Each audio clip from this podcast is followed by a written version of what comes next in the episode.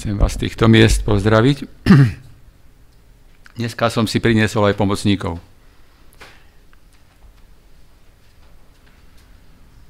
to je jeden pomocník. Toho dáme tu. Tento je inkognito, zatiaľ sa nechce ukázať. Toho dáme tu.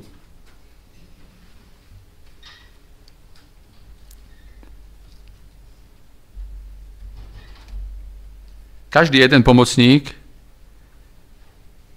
predstavuje niečo z nás, čo chceme mať vo svojom vnútri. Za chvíľku to pomenujem. Keď sa pozrieme okolo nás, v tomto svete, keď si zapneme rádio, televízor, internet, akékoľvek médiá, tak čo zistíte?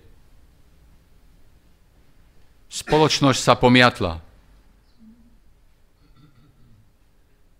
Nie len kresťanské, ale aj ľudské hodnoty, ktoré donedávna aj neveriaci ľudia uznávali, sa popierajú.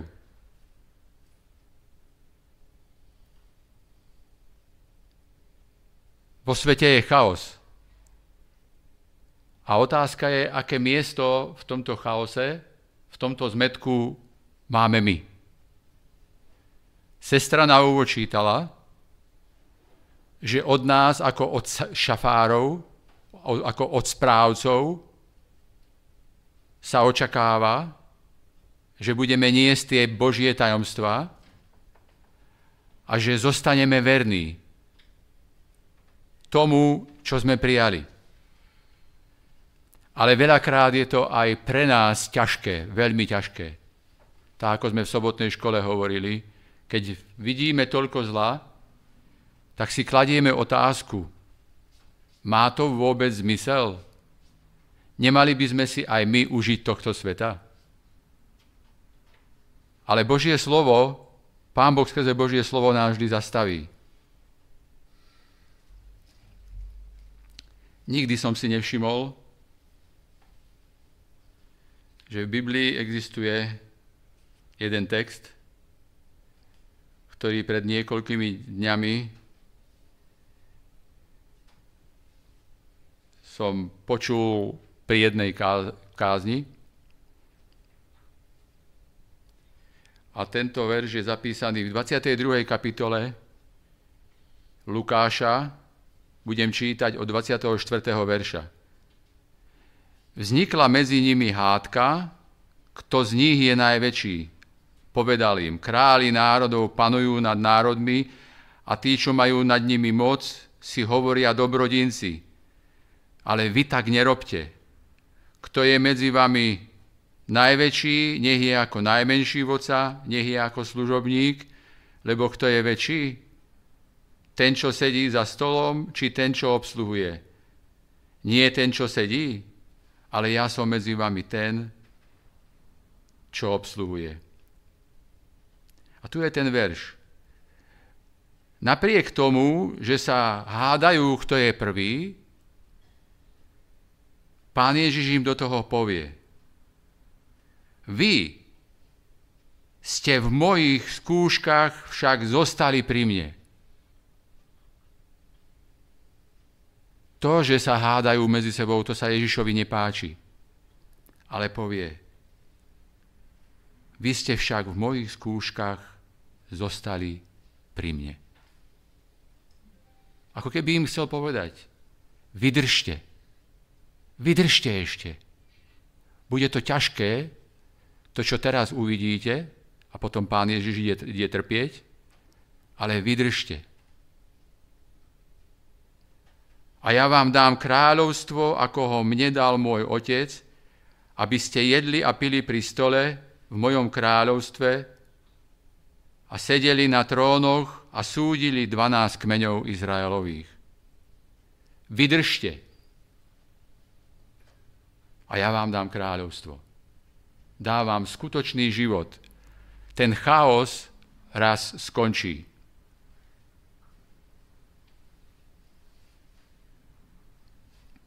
Tento text nám ako keby povedal,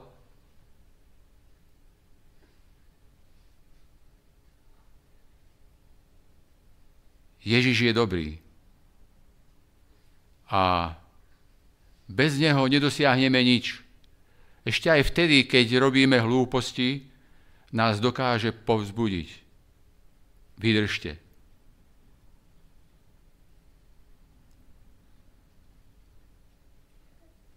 Skrze nás chce Pán Boh ovplyvňovať tento pomiatnutý svet. A preto nám v tom texte, ktorý, ktorý čítala sestra, Pán Boh pripomína si správcom Božích tajomstiev. Bolo ti zverené veľa.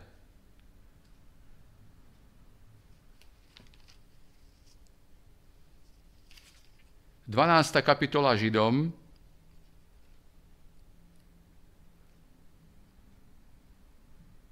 od prvého verša, preto aj my, obklopení takým veľkým zástupom svetkov, odhoďme všetku príťaž a hriech, čo nás opantáva a vytrvajme v behu, ktorý máme za sebo, pred sebou.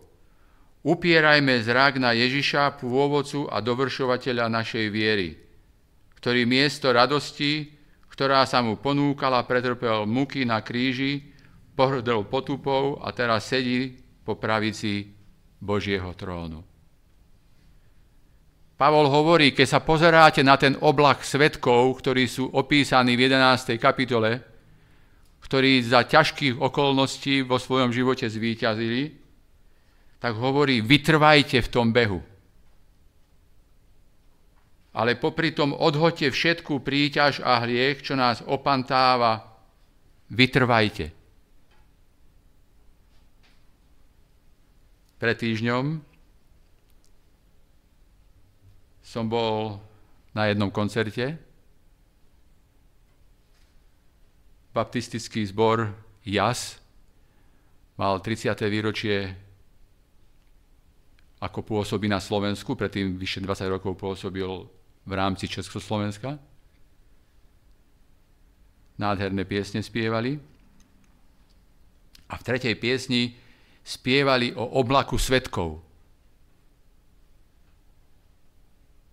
A tá pieseň mala nádherné posolstvo, že ten oblak svetkov, ktorý bol pred nami, oslovil nás, potom my sa stávame tým oblakom Žijeme tu preto, aby sme oslovili, oslovili naše deti, našich susedov a oni, aby sa znova stali tým oblakom svetkov a zase ich život oslovil ich potomkov. A takto to ide z generácie na, generácii, na generáciu a potom príde Pán Ježiš.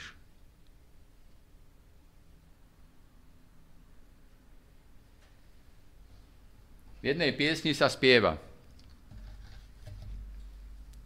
Chceme raz vidieť Tvoju tvár, v Tvojich dlaniach spočinúť, za mňa život svoj si dal, pre môj hriech si zahynul. A refrén je, nie je nik, kto by ma viacej miloval, Ty si priateľ môj a pán, Tebe som rád vďačné srdce daroval, chcem raz vidieť Tvoju tvár. A potom sa to spieva v množnom čísle ako církev. Každý z nás chce vidieť Ježišovu tvár. Chce spočinúť v Ježišovej náruči už tu. Ale raz ho uvidíme z očí v oči.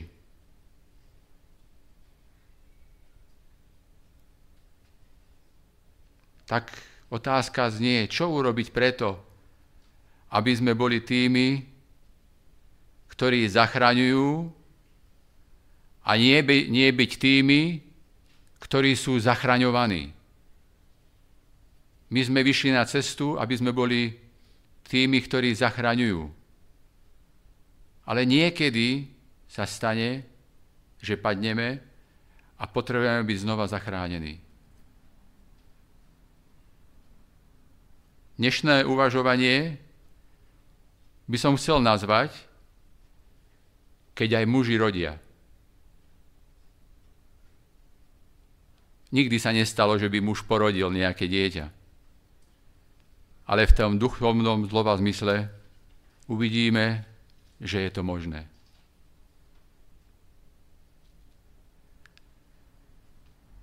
Takže teraz odvážlivci.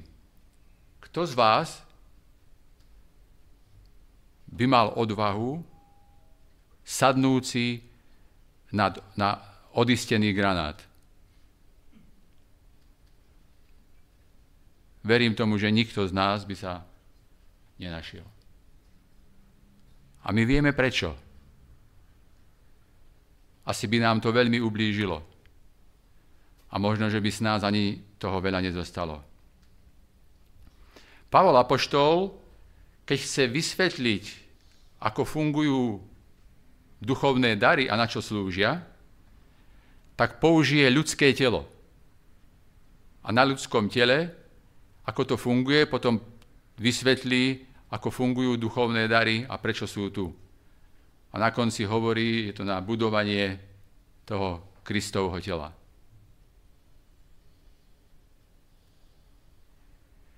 Keď chce Jakub vysvetliť, ako sa správajú naše túžby, tak použije tehotenstvo použije pôrod.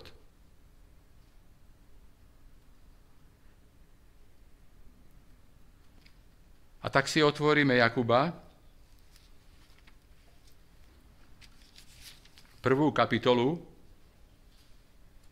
Budem čítať od 12. verša, zatiaľ nebudem čítať všetko.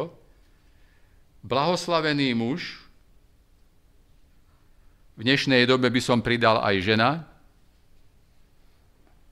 ktorí odolávajú v skúške, lebo keď sa osvedčí, príjme veniec života, ktorý pán zasľúbil tým, čo ho milujú. Nikto nech v čase skúšky nehovorí, Boh ma pokúša, veď boh, Boha nemožno pokúšať na zlé, ani on sám nikoho nepokúša. Ale každého pokúša vlastná žiadostivosť, ktorá ho zváza a láka žiadostivosť potom, keď počne, a tu by som zatiaľ nepokračoval. Čo treba na to, aby žena počala? Je to jednoduché, nie? Potrebuje muža.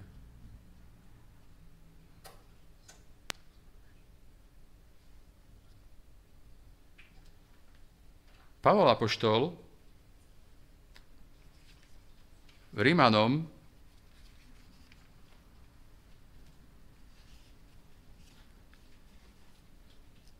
6. kapitole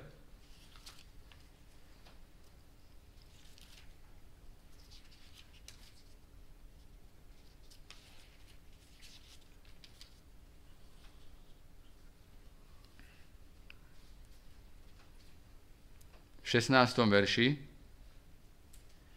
Či neviete, že ak sa niekomu oddávate za poslušných otrokov, ste otrokmi toho, koho poslúchate, buď otrokmi hriechu, ktorý vedie k smrti, alebo otrokmi poslušnosti, ktorá vedie k spravodlivosti.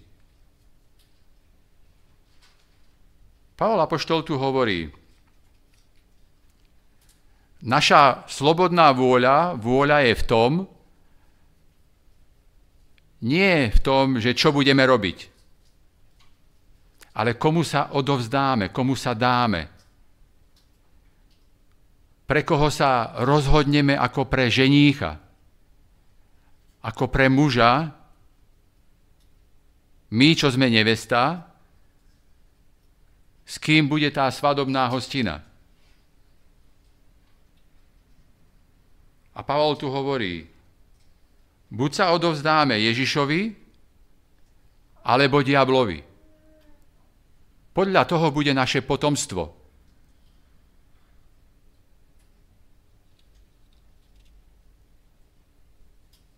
Každý človek sa rozhoduje ako nevesta, ktorý ženích vstúpi do jeho života.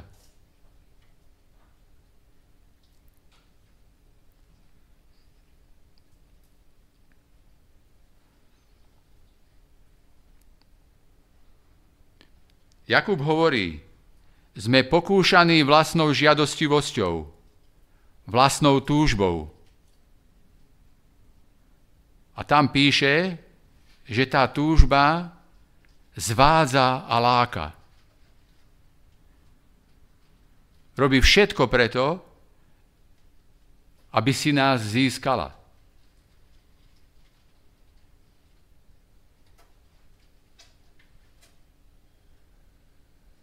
Myslím, že v tretej časti Narnie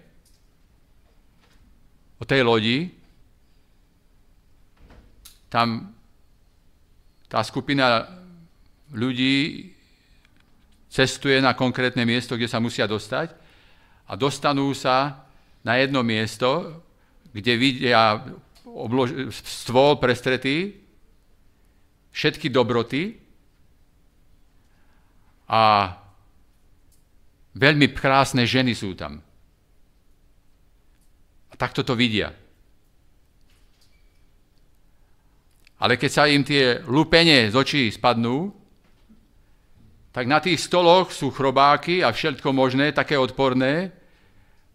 A tie ženy, to boli tie, tí ľudia, tí najškrajší, akí mohli byť.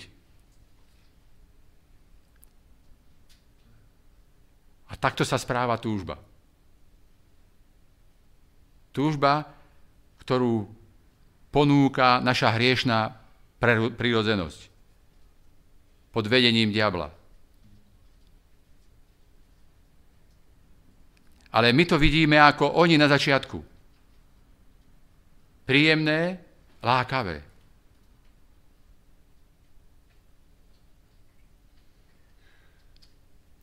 V prvej knihe Mojžišovej, v tretej kapitole,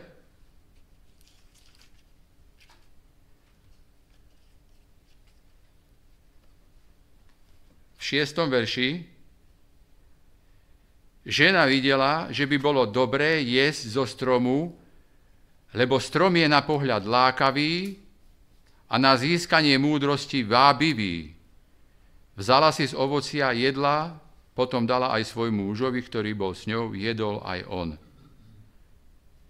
Na pohľad lákavý, múdrosti vábivý.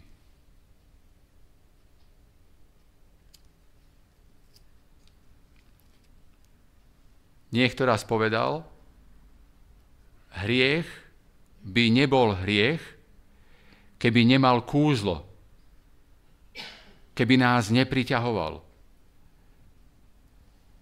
Ak my k hriechu máme veľmi blízko, lebo sme zrodení v hriešnej prírodzenosti.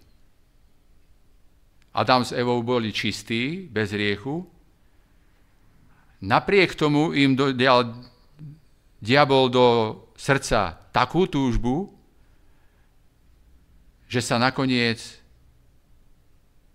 usídlila hlboko v ich srdci a nakoniec si aj vzali.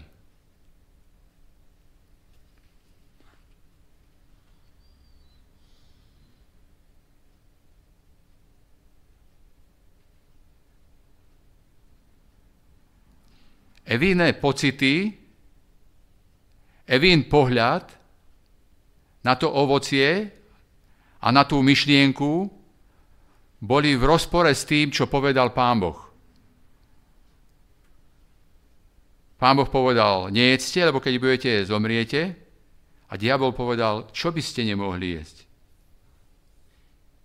A zobrala to, o čom vedela, že jej nepatrí.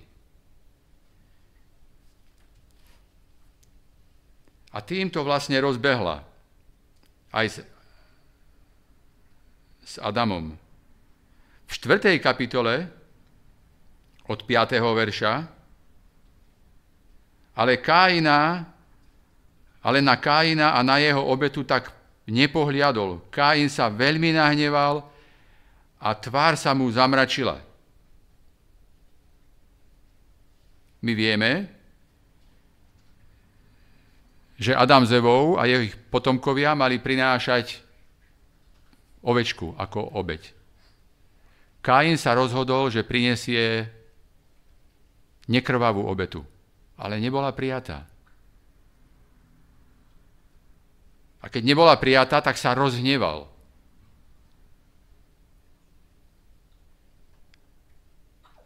A do tohto hnevu, do Kainovej prítomnosti prichádza pán Boh osobne. Hospodin povedal Kainovi, prečo sa hneváš, prečo sa ti tvár tak zamračila?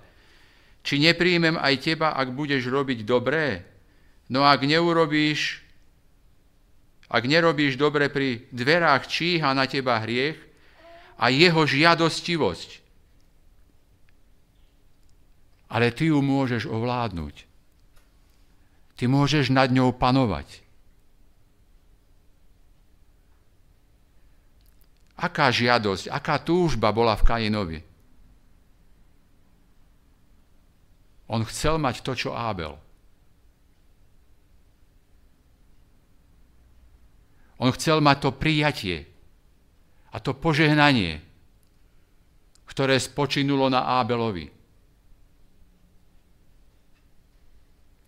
Ale keď pozorne čítame, tak to mohol mať aj on. No on to nechcel naplniť. On nechcel urobiť to, čo povedal pán Boh. Priniesť ovečku, nie obilie nie nekrvavú obetu.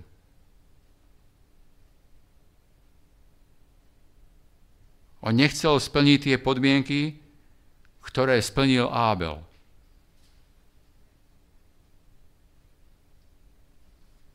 Túžil po tom, čo mal on, ale mal túžiť, byť poslušný a odovzdaný Pánu Bohu. A bol by dostal to isté.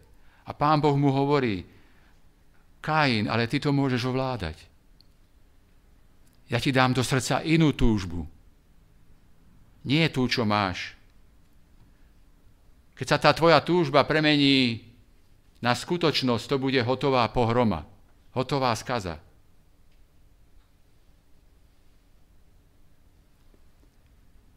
A namiesto toho, aby znova pána Boha počúval,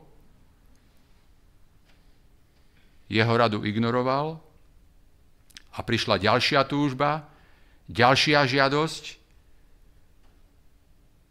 a bola to túžba zabiť Ábela, odstrániť ho. Keď tu nebude, tak nebude mať výčitky svedomia.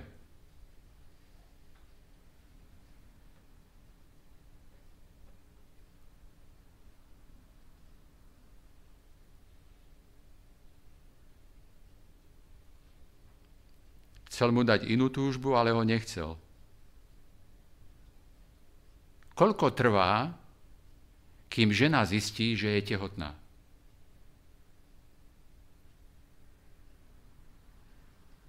Tieto veci som včera musel s pani doktorkou konzultovať, aby som neurobil, nepovedal nejakú hlúposť. Tak to prvé číslo, ktoré sme si tak spolu povedali, je 4 týždne. Keď žena nemá už svoje dni.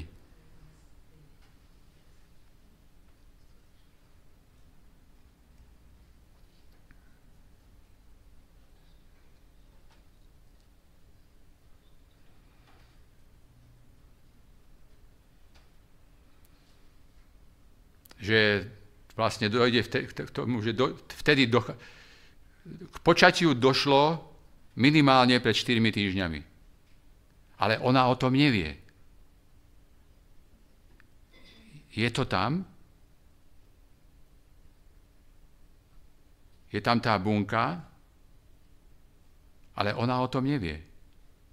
Ale rastie to tam.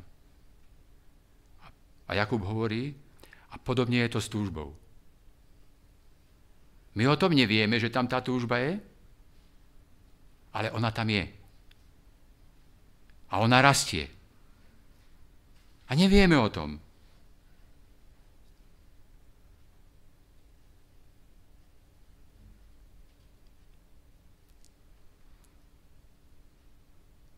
A potom mi pani doktorka vraví, keď to príde a zistia, že sú tehotné, tak mnohé sa tešia. Mnohé sú prekvapené a sú tak prekvapené, že to odmietajú. lebo mali iné plány. Mnohé prežívajú šok. A ešte dlho potom neveria, že sú tehotné. A niektoré si kladú otázku. No dobre, ale s kým to mám? Lebo to nevedia.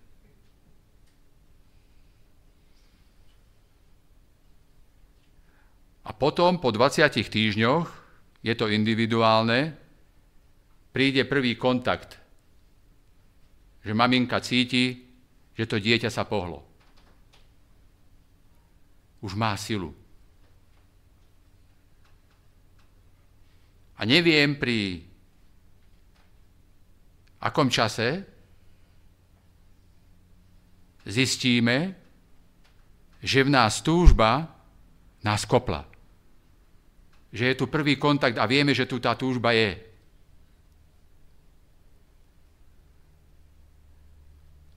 A napadne nás, s kým to máme. Od koho pochádza tá túžba?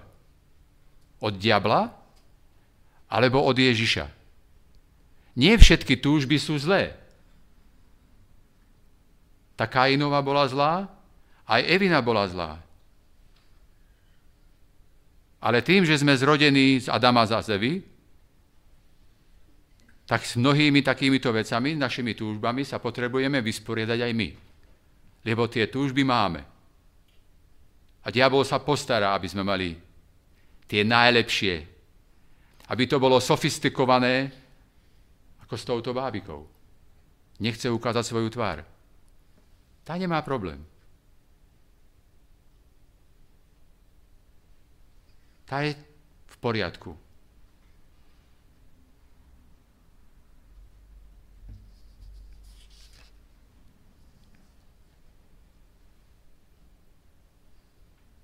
Takže túžba je v nás, nevieme o tom, zrazu pocítime, že tu je. Ale túžba to je myšlienka. My sme už dvakrát naposledy hovorili o myšlienkach. Prvýkrát sme hovorili o tom, čo sa týka našich myšlienok, našich vzťahov, keď nám niekto ublíži, ako reagovať. A hovorili sme o tom, že Ježiš ani takú myšlienku nemal, že by v mysli niečo zlé si o niekom myslel, lebo potom by nás nevedel zachrániť. A minule sme si čítali z pera Ellen Whiteovej, čo o myšlienkach hovorí ona, čo je Pán Boh zjavil. Takže tá túžba, to je myšlienka, to je stále niečo, čo je v nás, čo nevidno. Druhí ľudia to nevidia.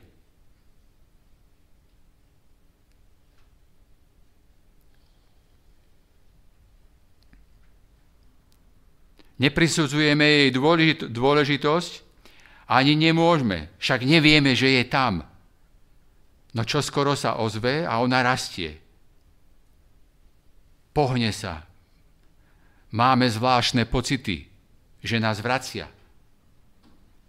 Má rôzne chute. A my máme pocity, ktoré nás znervozňujú. Od koho je tá túžba, si kladieme otázku, ktorá vo mne rastie. Je to Ježiš alebo diabol?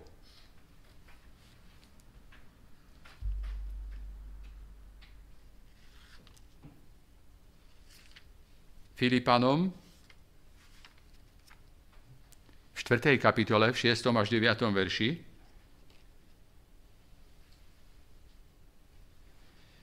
Pre nič nebuďte ustarostení, ale vo všetkom s ďakou predkladajte Bohu svoje žiadosti vo svojich modlitbách a prozbách. Svoje žiadosti máme predkladať Bohu na modlitbách a prozbách. A pokoj Boží, ktorý prevyšuje každý rozum, uchráni vaše srdcia a vaše mysle v Kristovi Ježišovi. Napokon, bratia, upriamte svoju mysel na všetko, čo je pravdivé, čestné, spravodlivé, čisté, láskyplné a úctihodné, to, čo je cnostné a chválihodné. Robte to, čo ste sa naučili, čo ste prijali, počuli ste a videli na mne. A Boh pokoja bude s vami. Keď našu túžbu dáme pod drobnohľad Bohu, Ježišovi Kristovi a Duchu Svetému, on nám buď to odobrí, alebo nám to neodobrí. A ak je správna, tak v našom živote sú samé pozitívne veci. Pravdivé, čestné, spravodlivé, čisté, láskyplné, úctihodné. Ak je tá túžba od diabla, tak to je všetko to, ale v negatívnom slova zmysle. Keď sa naša túžba prejaví, tá sebecká, tak všetci ľudia to pocítia veľmi zle.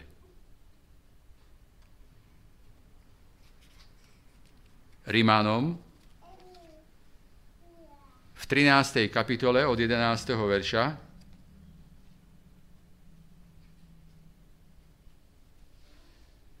Toto robte, veď viete, aký je čas, že už nastala hodina, aby ste sa prebudili zo spánku. Teraz je totiž naša spása bližšie, ako keď sme uverili. Noc pokročila a deň sa priblížil. Vyzlečme teda skutky tmy a oblečme si výzbroj svetla. Kráčajme slušne, ako vodne, nie v obžerstve a opilstve, ani v smilstve a bezúznosti, nie v hádkach a závisti ale oblečte sa v pána Ježiša Krista, nevyhovujte telu, aby ste neprepadli žiadostiam, túžbam, ktoré dáva diabol.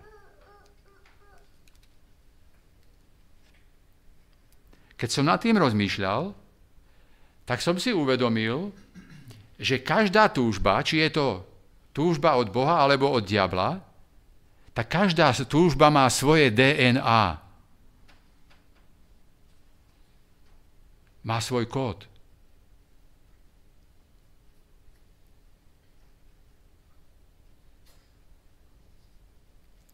Vo chvíli, keď dojde v tele ženy k počatiu,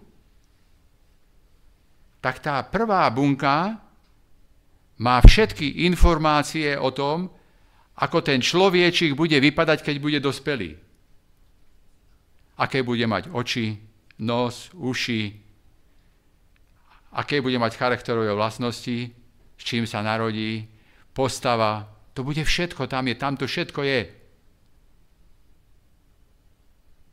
Otázka je už len to, či správnou životosprávou a správnym prístupom sa to dokáže potom len rozvíjať. A to isté je to s túžbou. Každá túžba má svoju DNA, svoju informáciu, ako sa tá túžba bude rozvíjať a čo s nej vznikne. Tom zárodku je začiatok aj koniec. A to všetko medzi tým.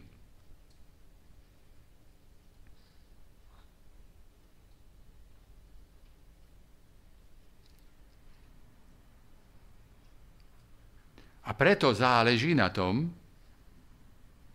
od koho naše túžby pochádzajú, akého majú pôvodcu. Kain, keď prišiel za ním hospodin a radil mu, aby tie svoje túžby korigoval, upravil, tak to odmietol a v tej, tej, tej túžbe vlastne mal kód DNA a toho odsúdilo na život tuláka. Vývrheľa. Bol mimo spoločnosť, mimo Pána Boha. A Pán Boh zakázal sa nejakým spôsobom na ňom nejakým spôsobom vyšantiť. Nemohol mu nikto ublížiť, ale mal byť ako reklama na to, ako sa to nerobí, ako sa s túžbami narába.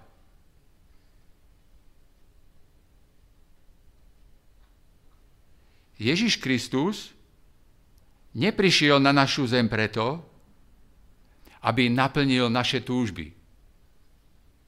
Naše túžby, ktoré vychádzajú z nášho srdca, ktoré je hriešné, pyšné a v Božom slove, keď si nalistujete ľudské srdce, tak nič dobré z neho nepochádza, tak on neprišiel naplňať tieto túžby. Ale on prišiel na to, aby nám dal svoje túžby. Aby nám to vymenil. Aby nás znova stvoril.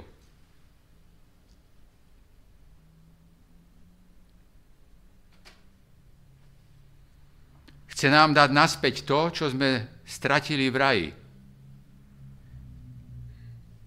A my to máme o to horšie, že sme zrodení v hriechu, obstáť, ale dá nám je moc, lebo Adam s Evou neobstáli ako čistý, bezriešný.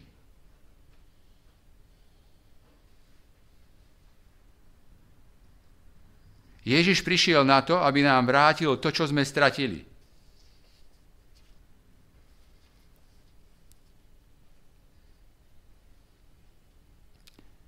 Náman sírsky dostal malomocenstvo.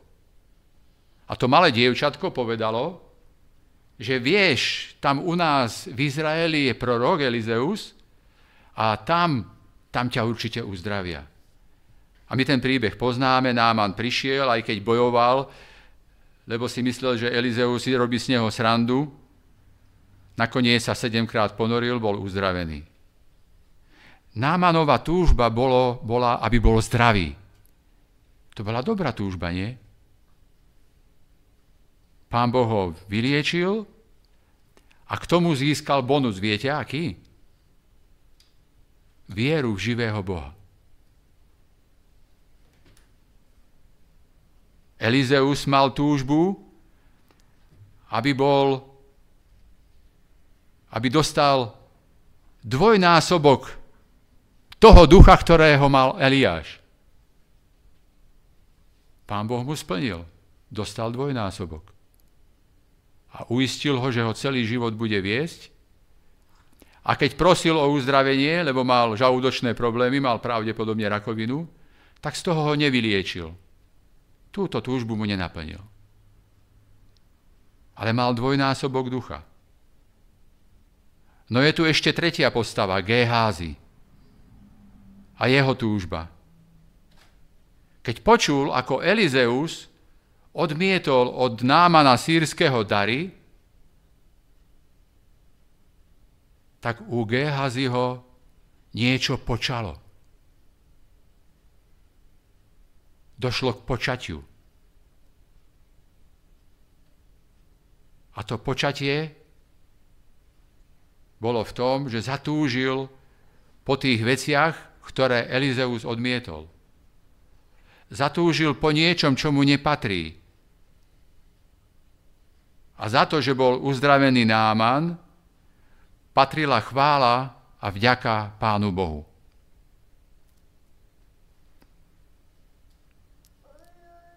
A tá túžba spôsobila, že Geházy klamal.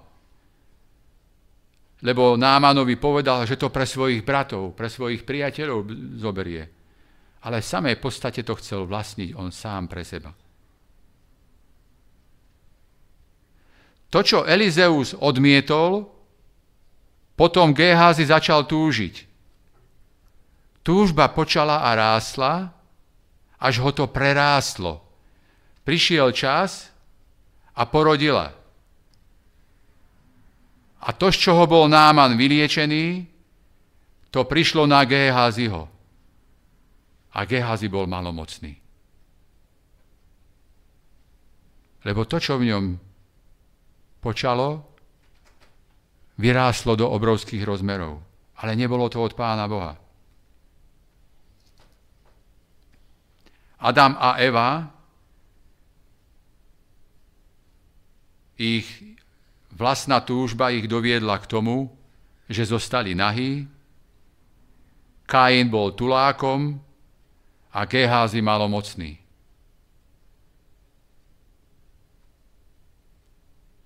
Pán Boh veľmi dobre vedel, už dopredu, že žiadostivosť, túžba sú veľmi silní hráči v živote človeka a tak jedno z desiatich prikázaní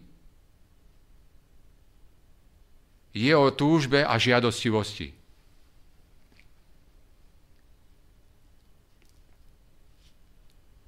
A tak v druhej knihe Mojžišovej, v 20. kapitole, v 17.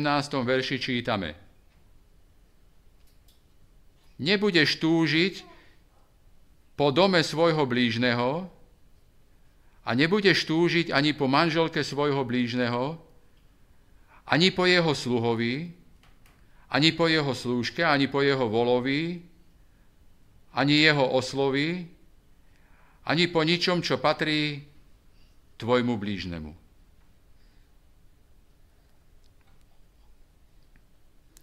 Keďže dneska sú ženy zrovnoprávnené, a na ženy sa v tej dobe pozeralo troška inakšie, tak možno, že by dneska Toto prikázanie znelo aj tak, nebudeš túžiť po manželovi svojej blížnej.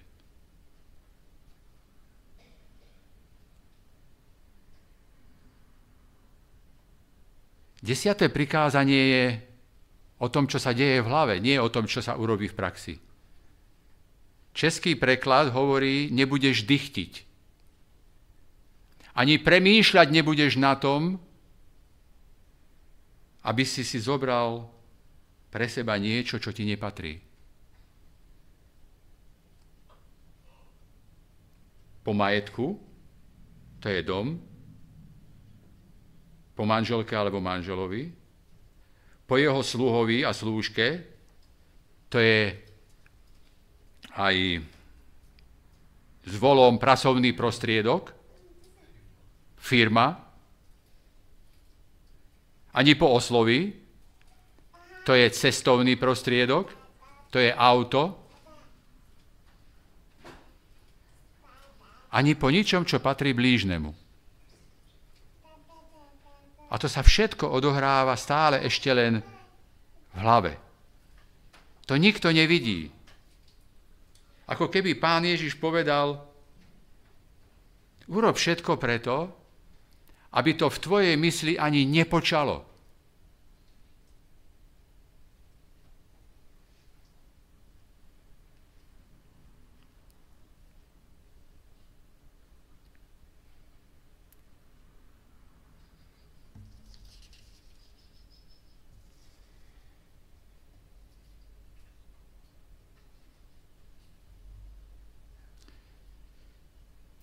Tak si uvedomujem, že ak som naozaj odovzdal svoje srdce Ježišovi Kristovi, tak to srdce nemôžem ďalej dať niekomu, kto mi nemôže patriť.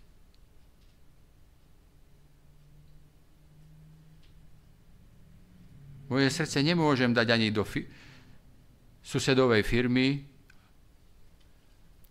aby ani do toho cestovného prostriedku do auta, Proste to srdce si musím ustrážiť.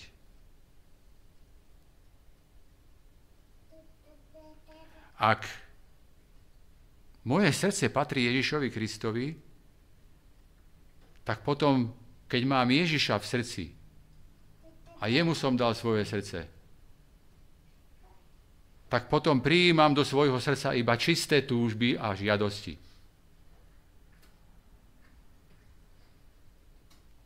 Pán Ježiš hovorí, že blahoslavení sú tí, čo vytvárajú pokoj. A preto, keď mojou úlohou ako veriaceho človeka je vytvárať pokoj, tak potom nemôžem znepokojovať svojho blížneho. Ani vo svojej mysli. nie je to ešte v skutočnosti.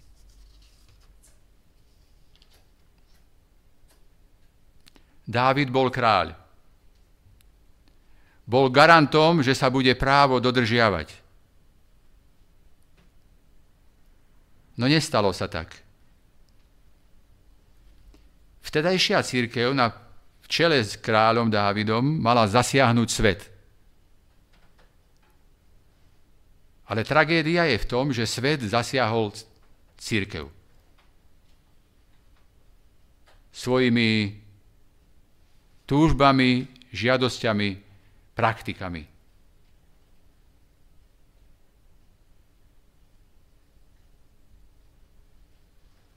Raz k večeru pozoroval okolie, len tak, nebo, okolie, domy. A zrazu sa pozrel na jeden balkón a bola tam žena. Tej myšlienke neprisudzoval dôležitosť. Ale ona počala. Dlho nebolo cítiť, že by tam bola. Ale potom ho to naplno zasiahlo. Začala kopať. Myšlienka, túžba. Rásla a znova prerášla aj až takého silného človeka, ako bol Dávid, ktorý pre Boha toľko vytrpel, toľko bol prenasledovaný.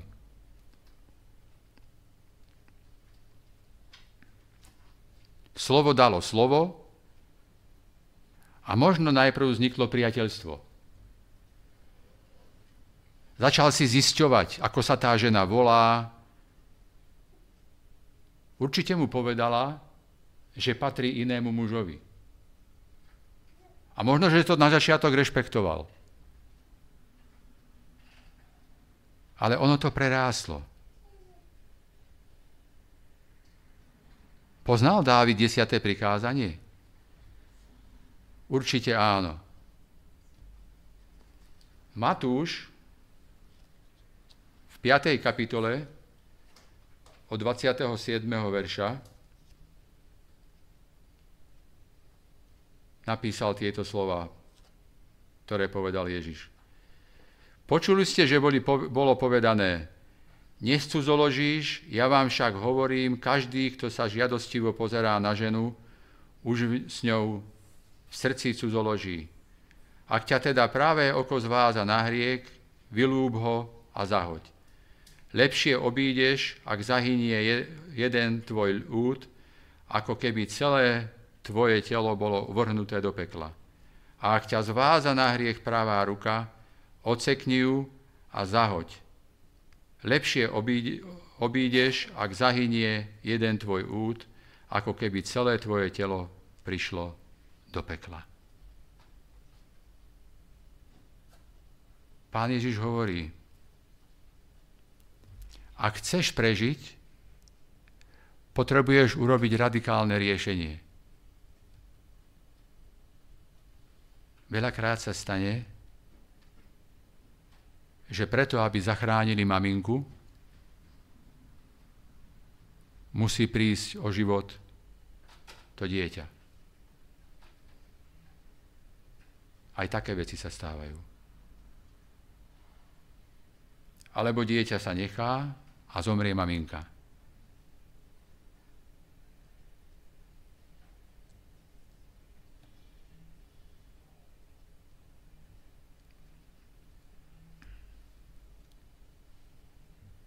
Neviem, či ste videli film Mesto anielov. Meg Ryan tam hrá a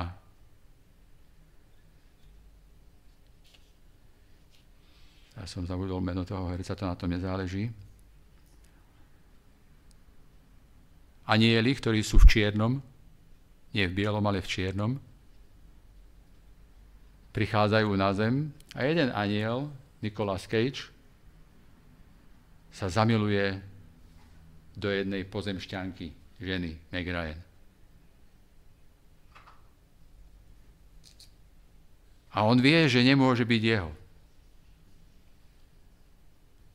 Lebo príde o veľa. Keď keby si ju zobral za ženu, tak stratí nesmrteľnosť.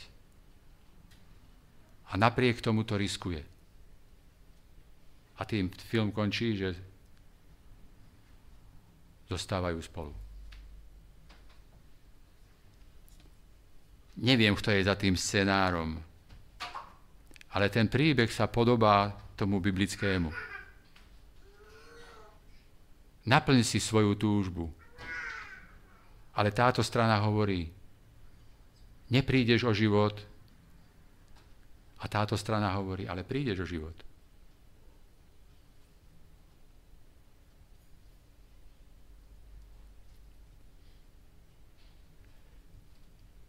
Keď Eva prijala myšlienku, ktorú jej dal diabol, tak ona začína vidieť Pána Boha ináč ako predtým.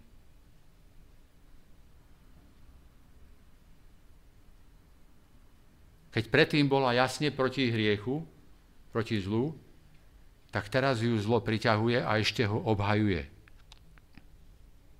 Ona precitla až vtedy, keď musel zabiť, museli zabiť baránčeka a keď ako Ellen Whiteová hovorí, keď prvý kvietok uvedol, tak mali taký smútok, väčší smútok, ako keď nám zomiera najbližší človek.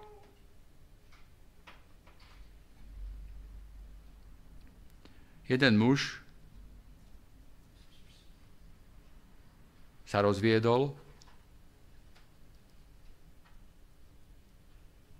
a vždy na tom všetkom je najhoršie to, že človek je sám. A tak chce mať niekoho pri sebe. A tento muž sa zahľadel do jednej dievčiny, pani.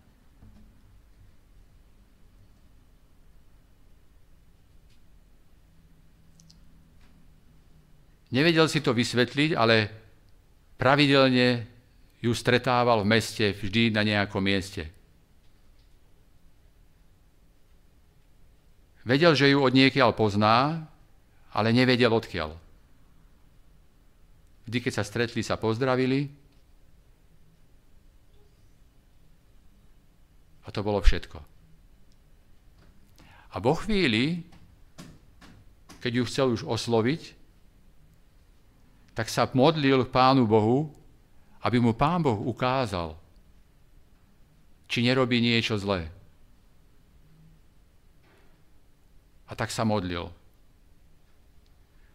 Prišiel do Kauflandu a stretol tam svojho kamaráta. A z toho rozhovoru vystalo, že tá žena je jeho žena. A pán Boh mu dal odpoveď,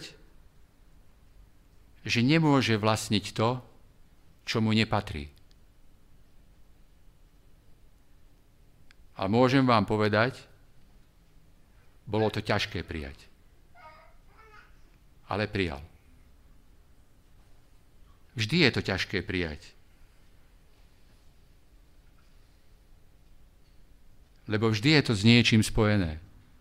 S niečím príjemným,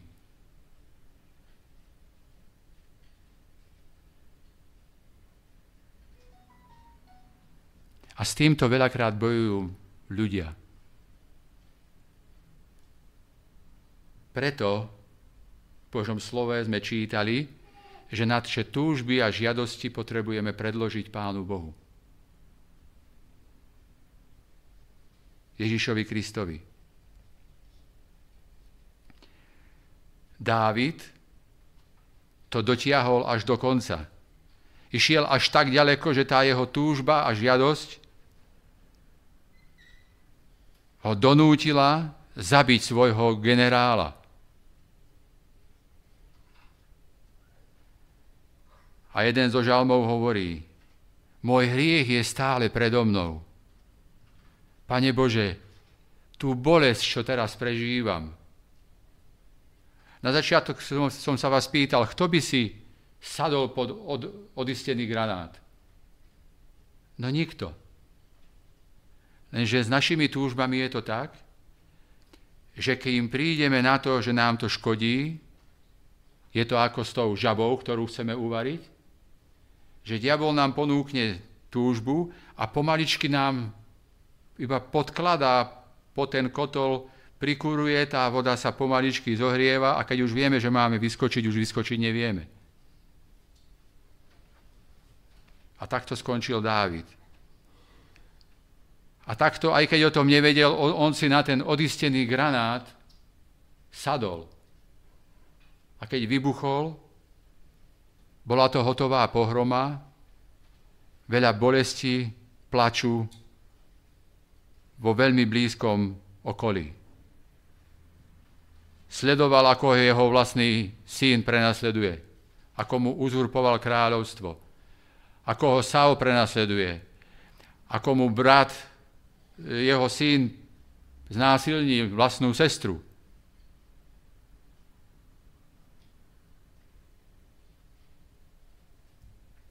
Moje srdce patrí Ježišovi Kristovi a zároveň vlastne už nemôže patriť nikomu inému.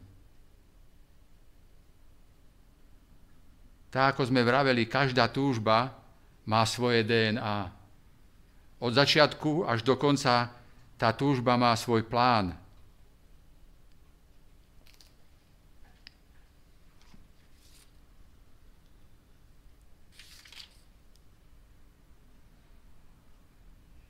Žiadostivosť potom, keď počne, porodí hriech.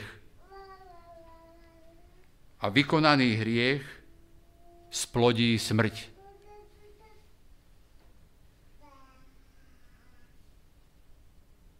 Hriech hriechom začína byť vtedy, keď má plán. A my ten plán v hlave rozvíjame. Všetko sa to odohráva v hlave.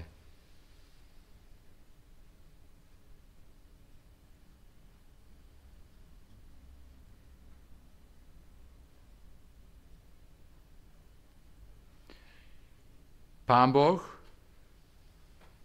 nám ukazuje v Božom slove, že my každú túžbu môžeme rozpoznať, aké má DNA, aký má koniec.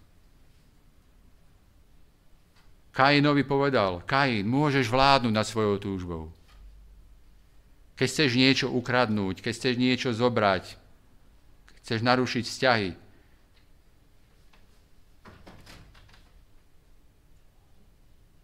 Čítali sme o tom, že pán Ježiš povedal vtedy, keď sa učeníci najviac hádali, tak im ďakoval za to, že s ním zostali.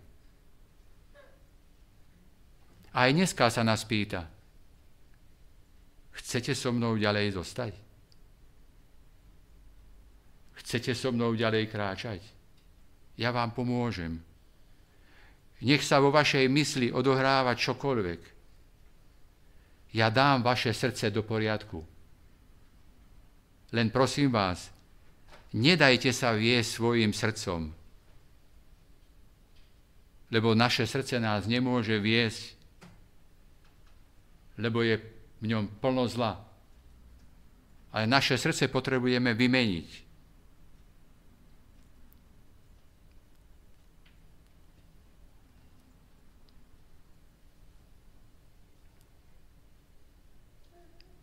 Jakub ďalej pokračuje.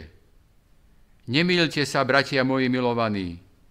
Každý dobrý údel a každý dokonalý dar pochádza z hora od Otca Svetiel, v ktorom nie je premeny ani tieňa, zmeny, zo svojej vôle nás splodil slovom pravdy, aby sme boli ako prvotina jeho stvorenia.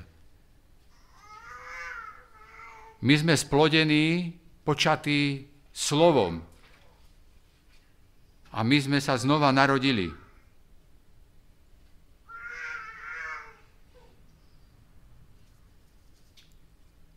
Pán Ježiš povedal, že prišiel diabol,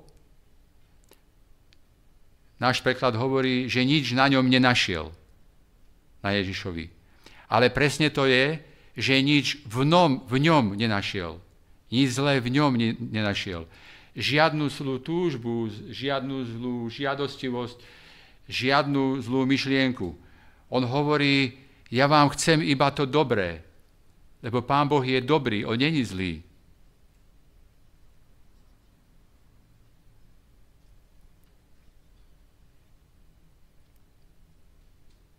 Srdce nás nemôže viesť, ale my môžeme viesť svoje srdce s pomocou Božou.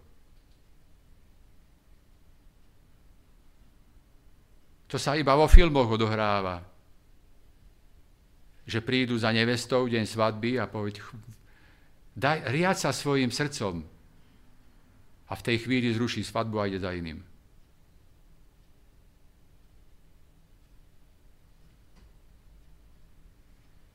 Naše srdce je zradné.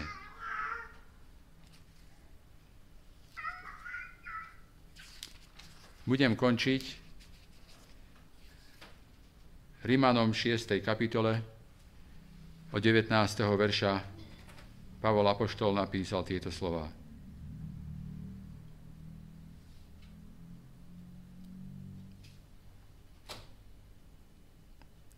Hovorím ľudským spôsobom pre slabosť vášho tela. Veď ako ste vydávali svoje údy do služby nečistote a neprávosti, na páchanie neprávosti, tak teraz vydávajte svoje údy do služby spravodlivosti na posvetenie. Lebo keď ste boli otrokmi hriechu, boli ste slobodní od spravodlivosti. Aký osok ste mali vtedy? Teraz sa za tie veci hambíte, lebo ich koncom je smrť. Teraz však, oslobodení od hriechu, stali ste sa otrokmi Boha a máte svoje ovocie na posvetenie a nakoniec väčší život. Lebo mzdou hriechu je smrť a darom Božej milosti je väčší život v Ježišovi Kristovi, našom pánovi. Aj keď nás naše túžby a žiadosti zavedú ďaleko. A už hrozí, že by sme sa mali veľmi vzdialiť od Boha. Pán Boh je tu. Tak ako Dávid, ako mnohí iní hrdinovia viery, činili pokánie a navrátili sa k Bohu. On ich prijal a zvrátil to, že im dal inú túžbu, dal inú DNA a namiesto hriechu a smrti dal život väčší. A to je realita života pre dnešný deň, pre každého jedného z nás. Amen.